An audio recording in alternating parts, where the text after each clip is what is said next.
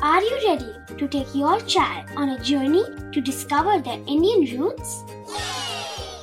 Introducing Chimes, the ultimate audio platform for young minds aged 3 to 15. At Chimes, we believe in the power of storytelling to connect children to their cultural heritage. From captivating folk tales to colorful festivals to mesmerizing history, Chimes brings the rich stories of Indian traditions to life. So connect your child to their Indian roots with us. Download the app today and start the journey. Search Chimes Kids Audio Stories and Podcasts app on Apple or Google Play Store. Chimes, audio that inspires.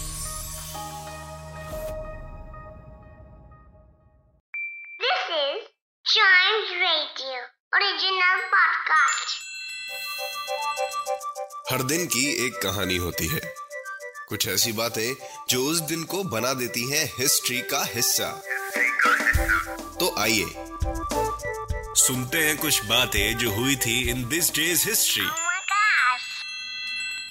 hello and welcome to this day's history's another episode आज मैं आपको बताऊँगा thirtieth अगस्त की history के बारे में और जानेंगे कि आज के दिन क्या कुछ इम्पोर्टेंट हुआ। चलिए तो 1835 में आज ही के दिन ऑस्ट्रेलिया के मेलबॉर्न शहर की स्थापना हुई थी।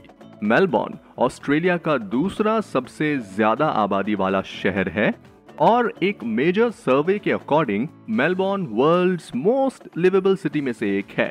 हाँ जी। चलिए बढ़ते हैं आगे। और फादर ऑफ़ न्यूक्लियर फिजिक्स कहे जाने वाले famous British physicist Ernest Rutherford का आज ही के दिन 1871 में जन्म हुआ था। रेडियो एक्टिव हाफ़ लाइफ की अपनी खोज के लिए उन्हें केमिस्ट्री में नोबेल प्राइज से सम्मानित किया गया था। और आपको बता दूँ, सब एटॉमिक पार्टिकल प्रोटॉन्स की खोज भी अर्नेस्ट रदरफोर्ड ने की थी। यस वहीं 1903 में आज ही के दिन हिंदी साहित्य के जाने माने लेखक भगवती चरण शर्मा का जन्म हुआ था। उन्होंने प्रयागराज से वकालत की पढ़ाई पूरी की और 1934 में हमीरपुर में मशहूर उपन्यास चित्रलेखा की रचना की। चित्रलेखा उनके कामों में से सर्वश्रेष्ठ रचनाओं में से एक है और वहीं इस पर दो हिंदी फिल्म्स भी बन चुकी है। वहीं 1923 में हिंदी के प्रमुख गीतकार शंकर दास केसरीलाल शैलेंद्र का जन्म हुआ था। शैलेंद्र के नाम चार फ़िल्म फेयर अवार्ड्स और एक नेशनल अवार्ड दर्ज है।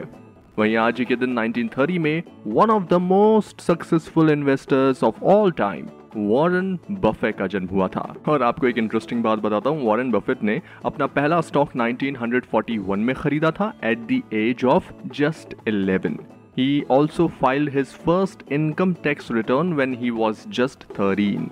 Also, he had bought a stake in a 40 acre farm in Omaha by the time he finished high school. हम्म चलिए तो आज के दिस डेज़ हिस्ट्री पॉडकास्ट में इतना ही आई होप आपको ये सारी बातें इंटरेस्टिंग लगी होंगी और ऐसी ही हिस्ट्री रिलेटेड इन्फॉर्मेशन रोज सुनने के लिए आप चाइम्स रेडियो के इस पॉडकास्ट को ज़रूर से लाइक शेयर और सब्सक्राइब कर लें ताकि आपसे इसका कोई भी एपिसोड मिस ना हो जाए। Till then see you and keep chiming